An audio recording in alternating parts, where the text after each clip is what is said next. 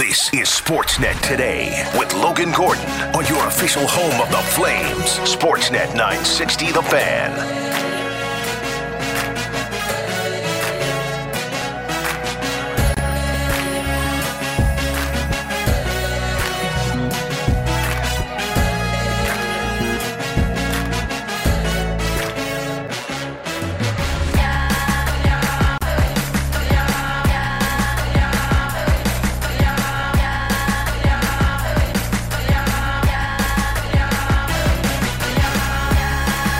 Let's get things going.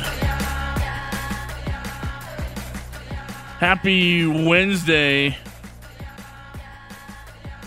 Logan Gordon coming at you from the Doug Lacey's Basement Systems downtown studios here in Calgary, Alberta for another edition of Sportsnet today.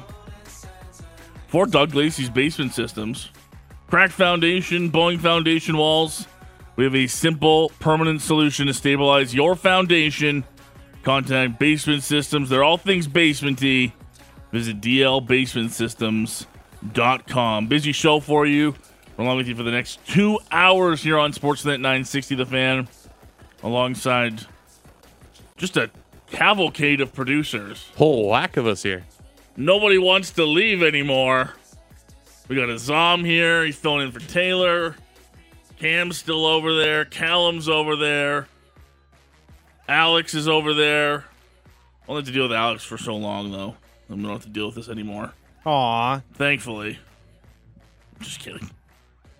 That was rude. that was mean. I'll miss Alex, but that's a story for a different day. Uh, they're all here. They they tell me they're doing work, so I'll believe them for now. Uh, glad to have them along for the ride. We'll check in uh, with them throughout the afternoon. Lots to get to, though. Uh, more fallout from yesterday's blockbuster three team trade between the LA Kings, Columbus Blue Jackets, and the Philadelphia Flyers. We were kind of running by the uh, seat of our pants last uh, show on Tuesday as those details were coming in.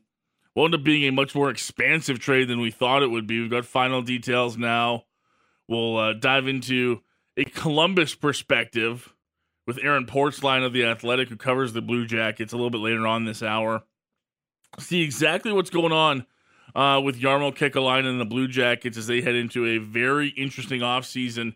Uh, really, the first team out of the gate with a major addition in their pocketbook, and it's not even uh, before the Stanley Cup Finals done. So we'll uh, we'll talk to Aaron Portzline about that. Of course, we are one day closer to the season and home opener for your Calgary Stampeders. So we'll have a Stamps report.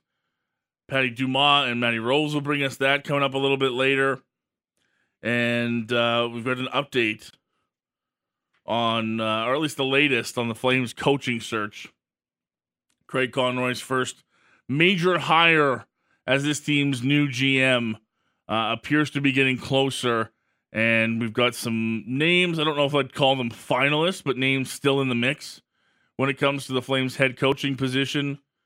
Elliotte Friedman from 32 Thoughts, and of course, uh, Pat Steinberg from Flames Talk with the latest on that over the last 24 hours. So we'll talk about that to kick off hour two of the program a little bit later on today. But speaking of the Calgary Flames, wanted to pass along a very good piece of news from the Flames today, and that is uh, that Mikael Backlund has been named a finalist for the 2022 2023 King Clancy Memorial Trophy, presented to the player who best exemplifies leadership qualities on and off the ice and has made a noteworthy humanitarian contribution to his community. Every team nominates a player for the King Clancy Trophy, three finalists, and then a winner chosen um, by a committee of senior NHL executives led by the commissioner and deputy commissioner uh, Gary Bettman and Bill Daly.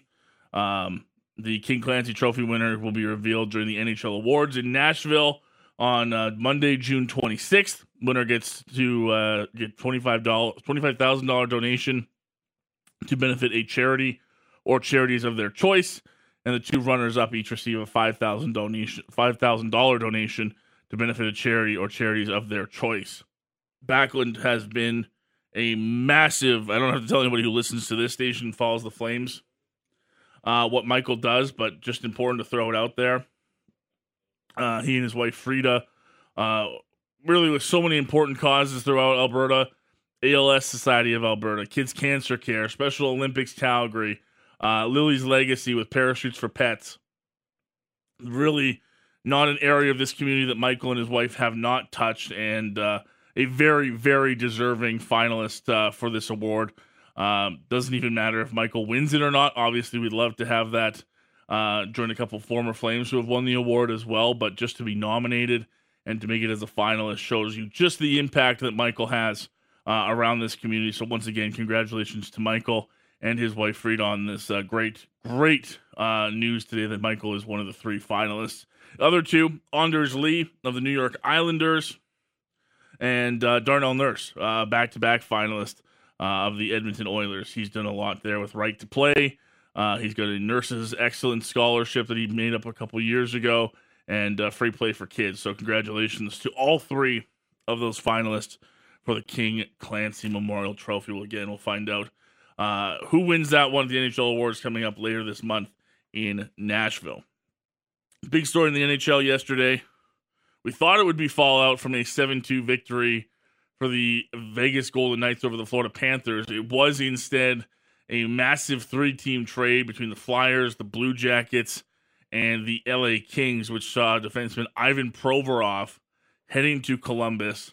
A number of pieces going to Philly, including goaltender Cal Petersen and defenseman Sean Walker from the LA Kings, and LA retaining a small portion of Provorov's deal, 30%, over the next two seasons as they move out a couple of um, bigger salaries to make room for Vladislav Gavrikov. That was the fallout today from that trade. We had gotten word that LA's involvement in that deal was to open up cap space, and sure enough, they go out and get that done today. They get a two year contract extension done with the defenseman who they acquired from the Columbus Blue Jackets back at the NHL's trade deadline. Uh, according to Elliotte Friedman, this is a two year, $5.875 million extension for Gavrikov with the LA Kings. So no longer a rental for Gavrikov in LA. He'll stick around for at least the next two seasons at that $5.8 million AAV. Big part of what they did for the remainder of the season, and Kings obviously hoping that they can expand on that heading into next year. But this sort of kicked off the conversation of what exactly is going on around the league. Uh, what exactly is going on with the Columbus Blue Jackets, a team that now selects third overall in this upcoming NHL draft and appears to want to change the narrative around their team. No rebuild coming for a team that signed Johnny Gaudreau and Eric Branson last season and has already made an aggressive push early on in this offseason with the Provorov deal. What's next to come for GM Jarmo Kekalainen and the Columbus Blue Jackets? That's something that Elliotte Friedman and Jeff Marek batted around a little bit earlier on on the Jeff Marek show here on Sportsnet 960 The Fan. We'll see what's next for Columbus here with Jarmo Kekalainen. But but I'm with you. Now that all attention is on the general manager and getting this team back to respectability, I don't know that Columbus would ever consider putting their first round their their, their first first round pick in play. But if they're going for it and trying to to reinforce this team. They pick up Provorov. Last year was Johnny Gaudreau. Before that was Patrik Laine. They want to piece this team together with established NHL players. Is anything right now, in your estimation, sacred with the Columbus Blue Jackets, or is Jarmo listening on everything? Uh, well, look, I, I, I think there's certain things he's not going to do. He's not going to do Zach Werenski obviously. And to be to be perfectly blunt, I, I would like I know there's all these rumors about here about maybe they'll trade the number three pick. I don't know. Like to me, that seems kind of crazy. You would really have to mm-hmm. show me a deal that that you would have to show me a deal that would make sense for the number three overall pick. I mean, you you really would. Um, you know, like yep.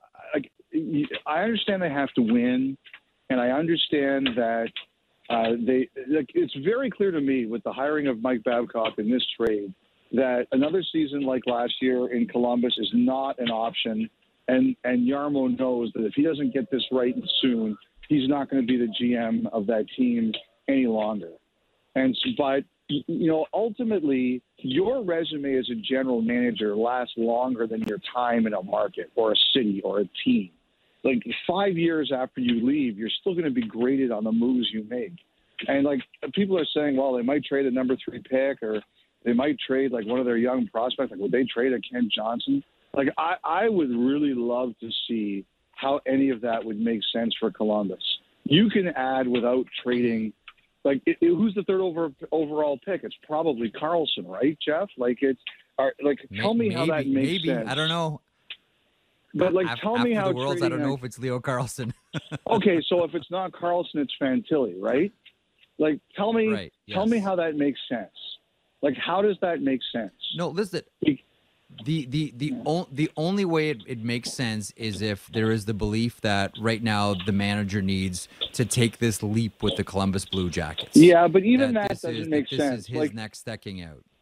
Yeah, but even that that on its own doesn't make sense. Like it has to be a super trade because, like, you know what, Jeff? You know how people think now, and this is how I hope. uh, This is how I, I would hope that Kekalainen thinks too, and the Blue Jackets think. Like, if you, like, people remember trades now, hundreds of years after they happen. Like, how many stories do you see Oh, yeah. out there where people still talk about oh well this is what happened and this is what couldn't have happened. People love that stuff. They can't get enough of it. So if, if you're going to make that deal you you have to understand the risk that for 50 years from now people are going to be saying that's the guy who made that trade. And that shouldn't be the reason mm-hmm. you're afraid from doing something completely but you have to know have to recognize the risk of how like like I think if you're trading that pick, and there's a reason those picks never get traded, but if you're trading that pick, man, you'd be better be getting a great return. Like I don't care if I had to win this year, I don't care. If I was in that seat, you would have to say to me, with the quality of player you're going to get with the number three pick, you better give me a good reason to even think about it. That is NHL Insider from Sportsnet and Hockey Night in Canada. Elliotte Friedman with Jeff Marek a little bit earlier on today, talking about what's next for the Columbus Blue Jackets. And of course, many people in this market, for obvious reasons and uh, things that were brought up previously, have focused on the number three overall pick that belongs to the Columbus Blue Jackets. Elliotte, maybe not as quick to see it in play as others are, but it is an interesting conversation and one that no doubt people will focus on for Jarmo Kekalainen. If you're a GM that feels you're on the hot seat and you've got to make an impact now, that number three overall pick, as, as Elliotte does mention, could net you a pretty large return. Could make your team immediately better but will it make you better than the player that you're getting at three overall in four or five years? That kind of becomes the question for the Columbus Blue Jackets. And is there there more to come? Can they achieve what they want? Can they take a big enough step? Do they have the pieces to take a big enough step forward for Jarmo Kekalainen to remain as that team's GM without selling off the future? Because as soon as you get a couple of those prospects in the bank or you get a number three overall pick, those are always the first conversations that anyone wants to have. Right? If you're talking about taking an NHL player off of your roster that's going to make Columbus better, why would the conversation not start with Cole Sillinger, Kent Johnson, the third overall pick? It's, it's, it, it makes too much sense to do that of course, the other side of that will be, you know, can Jarmo, Jarmo, as as Elliotte mentions there again, he makes a good point, is that you're almost based, you're going to be judged off of your moves four or five years down the road, and this Columbus team could be a lot better when Sillinger and Johnson and whoever that third overall pick are reach their full NHL potential, but he might not be around to see that that's just how the job works. Is it fair or not? It's absolutely can be a cruel business, but that's just kind of what it is for him. And it'll be really interesting to see. I'm excited to talk to Aaron Portzline a little bit later on this hour. get his feel. He covers the Blue Jackets for the Athletic, and you know, get a sense of, of what he thinks this team is is going to do this offseason. Are they still in the market for um, another top six player like we think they've been talking about? What does that look like? Does a third overall pick come into play? We'll ask Aaron all that a little bit later on today as well. Also, reminder coming up to the kickoff hour two, we'll dive into the Flames uh, coaching update. Still no hire yet for Craig Conroy uh, to replace Darryl Sutter. We'll uh, throw some names out. Elliotte Friedman, 32 Thoughts podcast today. Uh, Steinberg on Flames Talk yesterday. So we'll dive into some of those names as the afternoon goes on. I want to bring in uh, Azam, one of our producers here on the show. Uh, you were with us yesterday as we were kind of going through that trade, Azam. Yes. And we heard Friedman there. Um, what do you think if you're Columbus? Are you aggressive going out this offseason trying to be better, or can you kind of wait for some of those young guys to to pop back up and, and kind of reach their potential? I think they gotta wait if like Elliotte said it there, if that third pick's gonna be moved, it's gotta make sense for them. And maybe that's potential, you know, Elias Lindholm has been connected to that third overall pick, uh, bringing back, you know, his connection with Gaudreau and their success in Calgary but it's got to make sense for Columbus, and it's got to make sense for a team that's going to be trading for that third overall pick. What are they looking for? Are they looking to rebuild, or are they looking to grab some youth? So I think it's it's got to be make sense for both sides, and they've got some good young players, but how much are they going to rely on those their drafting to be a choice of their future? Yeah, it's a tough one, and it's always, you know, you're always hoping that your GM is looking out for the better future of your team. But at the same time, that's easier said than done when you kind of think, hey, uh, you know, he's making a pretty controversial coaching hire in Mike Babcock. We don't know how that's going to work out. Johnny Gaudreau is through year one there, right? And it's kind of like, how can we wait three years when we've got Gaudreau on the roster? And how can we, you know, we've got Werenski or they've got a couple pieces. And sometimes patience is the hardest thing in this game. And Columbus is in one of those. That's why we're talking about them right now, is because they're one of the more intriguing teams. You could obviously see them wait because they've got some great prospects, but the GM won't be around to see those guys if they finish anywhere near like they did this year. Yeah, for sure. I think their biggest concern, I think they've made good additions to their decor and their forward group. I think their goaltending will need to be a little bit looked at. I know Merzlikins has been looked at as a great goaltender but he really hasn't lived up to that potential yet. And now they don't have Korpisalo anymore. So they definitely need something on the back end to help them provide good goaltending that'll help them with all their additions they had, especially when you add in uh, good defense like Provorov. Uh, some more Blue Jackets talk coming up a little bit later on this hour there in Portzline of the Athletic. I uh, did want to mention as well, it was a practice day back in Florida Stanley Cup final set to shift to uh, Florida for the next two games at least.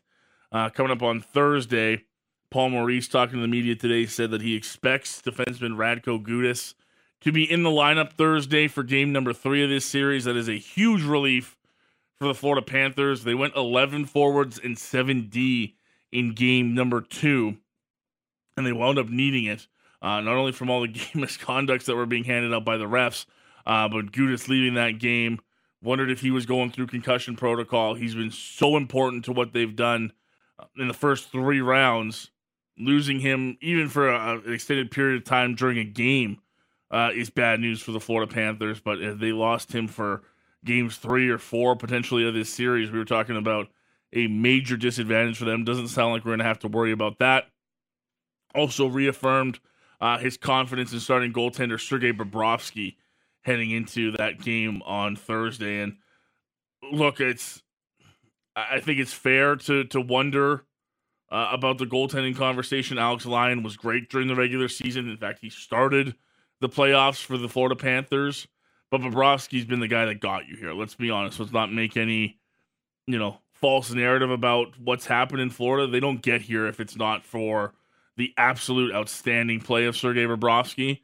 I think you got to ride with that guy until it's until it's done. And look, maybe it's maybe it's not as successful. Maybe for whatever the the layoff doesn't work. Maybe there's something that the Vegas Golden Knights do better than any other team that you've seen in this postseason um, that allow them to be more successful against Sergei Bobrovsky. maybe all that's true. I still think you've got to ride with the guy that got you here. And with all due respect to Alex Lyon, he hasn't been that guy. He was great in the regular season as part of that. Remember, it was on that weird three goaltender thing going. They had Knight for a bit. He went off to player assistance. Bobrovsky didn't even play most of the last month heading into the playoffs. It was all Alex Lyon. Then Lyon kind of falters against Boston. They go back to Bobrovsky, and he's been on a tear ever since. And maybe the break hurt him more than anybody going off of it, right? Being going in that rhythm for him. All of a sudden, you got like 10 days off, and you're going, I probably would have liked to have played a bit. No, not so to say the team hasn't been great around him either. Yeah, uh, goaltending is just such a weird position, especially how superstitious they are, and they like to get in a rhythm. But when you have that 10 days off, and he's been paid the big bucks, and obviously he didn't get the way his regular season has gone, and obviously with Knight going to player assistance, kind of really dampened, you know, that goaltending depth that they had. And then Bobrovsky just showed up, got into a rhythm, started feeling confident about himself and then now that confidence kind of wavered, and obviously the team not playing well in front of him, not allowing him to see. I take a look at that game too, especially he did not see any of those shots that went past him.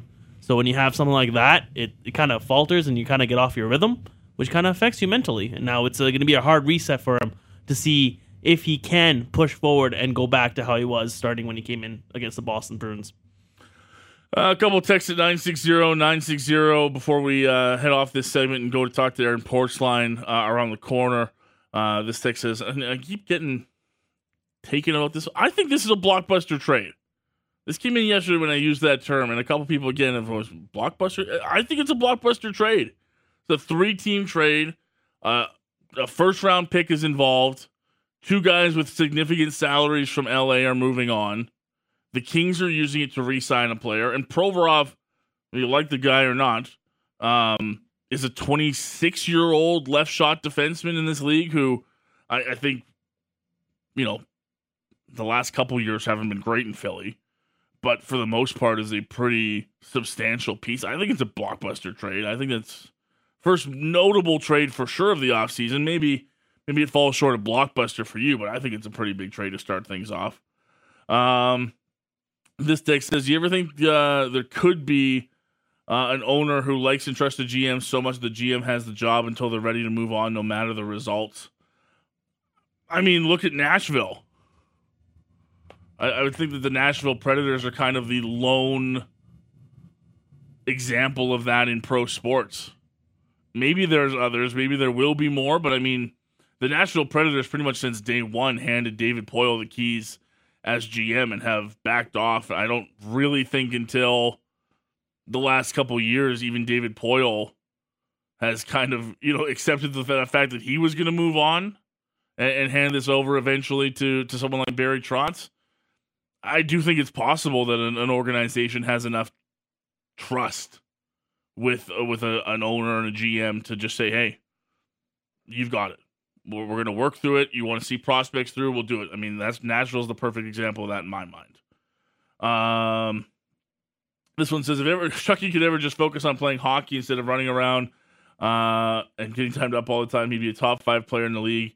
He did the same thing last the uh, playoff, chasing Klingberg all around. Yeah, I think Matthew Tkachuk's shown you the two sides of him this playoff. The first three rounds when he's putting that stuff to the side and is more of an added bonus to his game. I think you've seen that Matthew Tkachuk can absolutely be a top five player, but sometimes old habits are hard to break, especially if you're if you're Matthew Tkachuk. And funny, uh, as we were reading that text about a GM and a, an owner that have you know long term trust in each other, two texts come in, including uh, Jamie and Airdrie saying, kind of feels like that's what's happening in Winnipeg with Kevin Cheveldayoff. And hey, since they've come back, uh, Winnipeg Jets version 2.0. Very good point by both of those texters that bring that up. It kind of feels like Winnipeg's had, I don't want to call it blind faith, but they've certainly given the GM a lot of wiggle room, and um, that can be a good thing or it can be a bad thing. As long as you're getting the results, it's going to be a good thing. Um, Winnipeg hasn't got the results lately, so it hasn't been great. Um, we'll chat more about the Columbus Blue Jackets coming up in just a moment with Aaron Portzline of The Athletic. Still to come, don't miss it as we kick off hour two. We're going to dive into Uh, an update on the Flames coaching search with Pat Steinberg and uh, Elliotte Friedman bringing us some news on that. We also got a stamps report coming your way. It's a busy show. Thanks for tuning in, whether you're listening live or on the podcast. We're uh, coming back right in a few moments here on Sportsnet 960 The Fan. You're listening to Sportsnet today with Logan Gordon on the home of the Flames. Sportsnet 960 The Fan. Welcome back to the program. It is Sportsnet today. Logan Gordon along with you as we roll on through hour one of the program. The Columbus Blue Jackets were at the center of a three team trade yesterday that kicked off the NHL's offseason of player movement in a deal that saw Ivan Provorov traded from the Philadelphia Flyers to the Columbus Blue Jackets and saw defenseman Sean Walker and Cal Petersen uh, among a package heading towards Philly. The LA Kings getting involved, heading on to a portion of Provorov's contract as well. We've talked about it for really the last 24 hours, and uh, now the fallout begins for all three teams, but specifically for the Columbus Blue Jackets, and uh, very excited to go down the Atlas Pizza and Sports Bar guest hotline this afternoon to welcome in uh, Aaron Portzline, who covers the Jackets for the Athletic, uh, to chat about this deal and what comes next for the group. Uh, Aaron, thanks as always for the time today. Thanks uh, for doing this. How are you today? Doing all right, man. Doing all right. Thanks for having me. Good to uh, good to chat with you. Uh, I guess just initial reaction. What was going through your mind yesterday as the the news started to break that we had a three team trade coming down with Columbus acquiring Provorov? Yeah, a little surprised at the timing because you don't typically see trades like this during the Cup final. Usually it's after the final or during the draft. So that was kind of cool. Um, but not not surprised at all, actually, that the Blue Jackets would trade that later first round pick. They've been trying to trade it. They they tried to trade it almost from the moment they acquired it. They tried back in March at the trade deadline after they moved Gavrikov and Korpisalo to the Kings for that pick.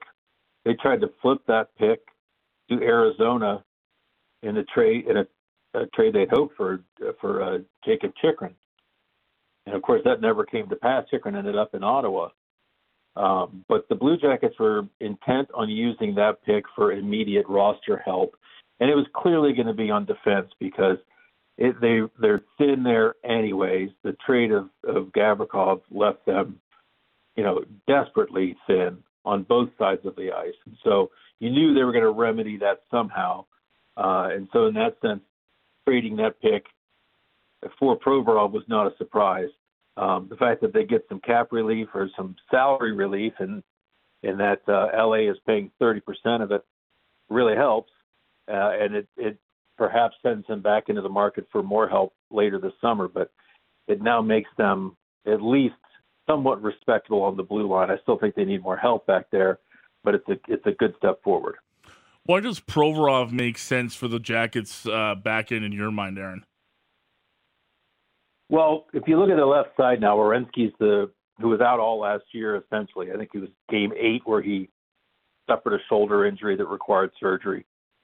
He's their best defenseman. You might argue their best player. Of course, Gaudreau's here now too. But Werenski's their top dog on defense. Provorov slots in in the second pair. That's where Gavrikov was. I think most people would say Provorov, at least potential wise, he's had a 17 goal season in this league. He has had 40 points in this league. Probably is an improvement on Gavrikov if if both players play to their capabilities. So not a bad one too.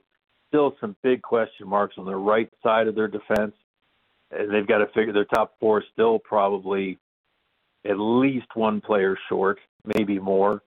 Um, but Provorov certainly serves as a as a fix there. He's also, you could say, a bridge here. They've spent three first round draft picks the last two years, and they're still very hopeful of all of those players becoming bona fide NHL players, but it does take time. And so there, this is, you could certainly see this as the Blue Jackets building a bridge to David Jiricek, to Denton Mateychuk, who they drafted last year, uh, to Corson Ceulemans, Stanislav Svozil. They've got some bright prospects on the back end, but they're not ready until they're ready, and you can't just snap your fingers and and hope that it it happens. They they needed to to patch that gap there between today and what they hope will be a bright future. Is this a, a, clear indication of your mind that in your mind that Jarmo Kekalainen wants to see or is beginning to want to see a, a, noted improvement in his team when it comes to the standings heading into next year, knowing that this is probably just the start of what could be a busy summer for the team? Yeah, well, I don't think we needed this to have an indication of that. I think what they went through last year was a real major step back. Obviously, second worst record in the league, um, the most goals they've ever allowed as a franchise. There's so much here to fix, and so much went the wrong way last year. A lot of it due to injuries, sure, but they, you know, I've always thought it's like really easy to say, let's just rebuild, and it's kind of fun at first. You look at all of the young players, and you start to see some development there. But these things rarely go in a straight line, and it gets really difficult when you hit that first pothole. And they they drove off a cliff last year, mm. and so this this is them just trying to steady. Um, you knew they were going to make steps to get better this year. A lot of that's going to come from within the roster, but I suspect they're going to be uh, quite aggressive uh, in free agency as well. I know a couple NHL insiders have pondered whether or not this would be the last head coach that that Jarmo Kekalainen gets to hire unless the team sees massive improvement. Do you get a, a, sense that that's the same as well? That Jarmo Kekalainen is, in a sense, fighting for his job here. Well, I think that's just that's a reasonable place to land. Honestly, yeah. I mean, this is his uh, third coaching change, right? So really is maybe it's his fourth. Todd Richards to Tortorella, Tortorella to Larsen, Larsen to Mike Babcock now. Um, you know, not many GMs last ten years with one playoff series win. Now there's also a qualifying round win in there against Toronto. You count that if you wish. They made the playoffs four years in a row, but now they've been out of it for three years. Question with all of this is it's not what myself, it's not what the insiders feel. It's what is where's management on this? Where's ownership on this? Does John Davidson still believe in the path laid out by Jarmo Kekalainen? Do they still see light at the end of the tunnel and think that this is going the right direction? I think it's only reasonable to say if a guy's been on the job for 10 plus years now, the third longest tenured GM in the league once Barry Trotz takes over in Nashville, that yeah, at some point the results have to really kick in here. Um, I don't think that's a stretch to say that he's under pressure now more than than coaches are and players are. And that's the way it works. Uh, just quickly on that that coaching decision, we expect by the end of the month when his contract runs out uh, with the Toronto Maple Leafs that it will be Mike Babcock who gets the uh, the job in Columbus. I guess just your thoughts on this process and your thoughts on you know how Jarmo Kekalainen made this decision to go to a guy that's you know comes with a, a bit of history now, given how his last NHL stint ended. Yeah, well, it's strange, isn't it? Because Babcock's name has been in the mix here from the earliest steps of the coaching search. And yet, when they settled on him, or when it became known that they've settled on him, it still landed as a surprise. Even though we knew they interviewed him, we knew he was a candidate. That name carries so much weight now, not just the the on ice success, but all the other baggage. It's a bold hire. It smacks. Uh, it's more than tinged with desperation, you could say. They got to get this right. This is the default setting that this franchise uh, undertakes whenever things go off the rails. If you think back to the early days of the franchise, a very, very young team and couldn't quite figure it out. They brought in Ken Hitchcock which surprised a ton of people. It didn't seem like it was going to be a fit, and it got them to the playoffs in Hitchcock's second year. Same thing with with John Tortorella when they were struggling, having just repeated bad starts under Todd Richards. Tortorella comes in and, and they've got the they have the best run in in their franchise's history, four straight playoff berths, yada yada. When things go astray, Jarmo Kekalainen's answer to everything is work harder and he now has a coach in place that will drive, in his mind, the standard ever ever higher than it has been under Brad Larsen the last two years, and we'll see if they get the results that they want from certain players, especially.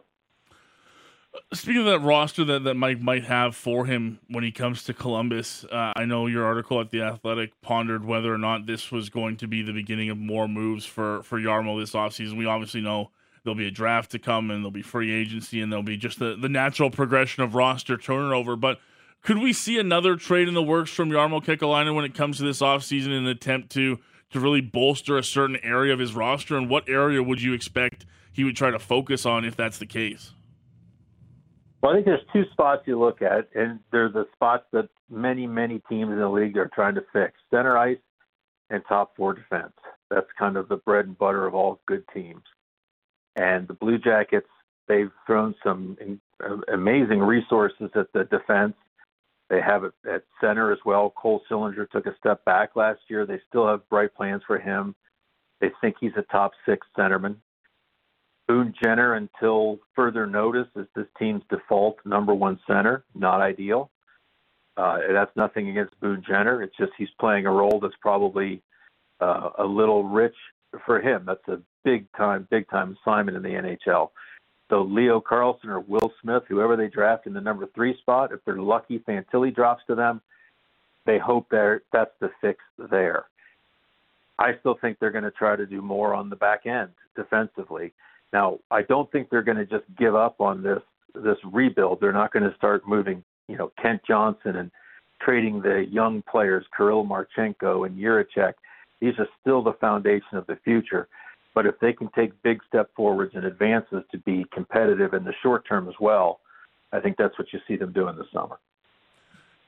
Uh, asking for no particular reason out here in Calgary, is there a, a world in your mind, Aaron, where that number three overall pick – uh, would be moved by the team, or is that a, a spot where Jarmo's probably pretty committed to making a, a, selection given the kind of talent that could be available at that third overall spot? Yeah, I, it's really, really hard for me to see any situation in which they move that pick. Uh, to me, that that that pick is the reward for what was an awful season. Uh, this draft is really unique and really special for them specifically because they have a chronic and desperate need for center ice play. And this draft is really good at center ice, and it's not always like that. They're where they need to be. They'd like to be a little bit higher. The lottery was once again a kick in the teeth for the Blue Jackets. They've had less luck than anybody in the lottery, and they they slid again from two to three. They were hoping to get Bedard or Fantilli. Now that now they got to wait and see who's sitting for them three probably Smith or Carlsson, but I don't see any scenario unless there's something coming out of out of just the clear blue sky that we've not seen before. I don't see someone fixing center ice for them in a trade that would involve the number three overall pick. Aaron Portzline along with us in the Atlas Pizza and Sports Bar guest hotline this afternoon, chatting all things uh, Columbus Blue Jackets following a big trade with the LA Kings and the Philadelphia Flyers yesterday. Uh, just a few more for you, Aaron, before we let you go. I guess when it comes to uh, immediate priorities ahead of you know free agency, UFA, doesn't seem like a long list of, of to do things for for Jarmo Kekalainen, and probably allows him to to get involved in some of these these trade discussions and some of the other things that we've talked about already. Yeah, they really don't have many contract concerns this year. They have in the past, of course. Not this year. So it's it's the draft. It's you know, moving pieces via trade. It's free agency. I think, you know, it's a little easier now after the Provorov trade uh, to sort of target right side defensemen and, you know, top four quality candidate type players. Mm. I think if you look at that, you know, I, I think there's some pieces here they would consider moving, certainly. What is the future for Jack Roslovic? Here. Um, I think they're less likely to trade Laine now than maybe they were a year or so ago, but I don't think that's totally out of the question if they get the right offer. He's become not really an elite goal scorer for them. He has he's had trouble staying healthy.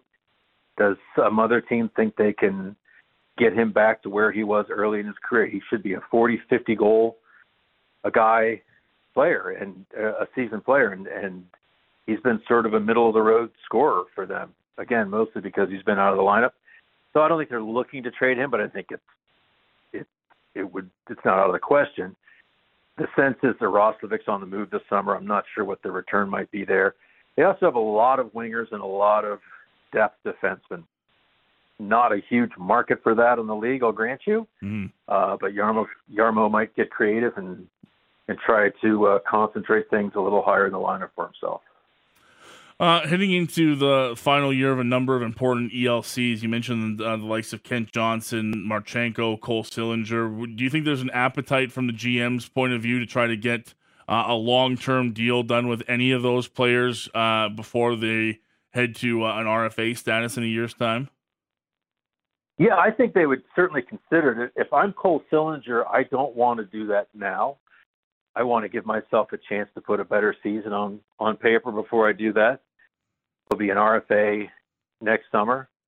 Um, I wouldn't want to negotiate if I were him based upon my most recent season. Mm. So I could see that one holding off. But I don't think there's anything stopping the Blue Jackets from wanting to go long term with any of those players you mentioned. They see them all as part of the future.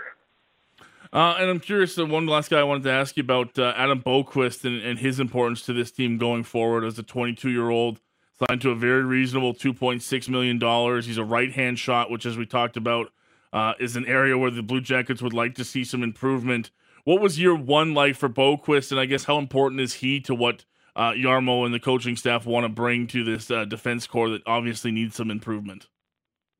Yeah, well, right now I say Boqvist and Jiricek are the likely candidates to play in whichever order with Werenski or Provorov on those top two pairs. Boqvist is also their second power play guy. Pretty good, pretty good offensive defenseman. His numbers are are actually rather eye opening if you look closely to them. Um, he's still a very young guy. It seems like he's been around for a decade, and he's still he's still pretty young.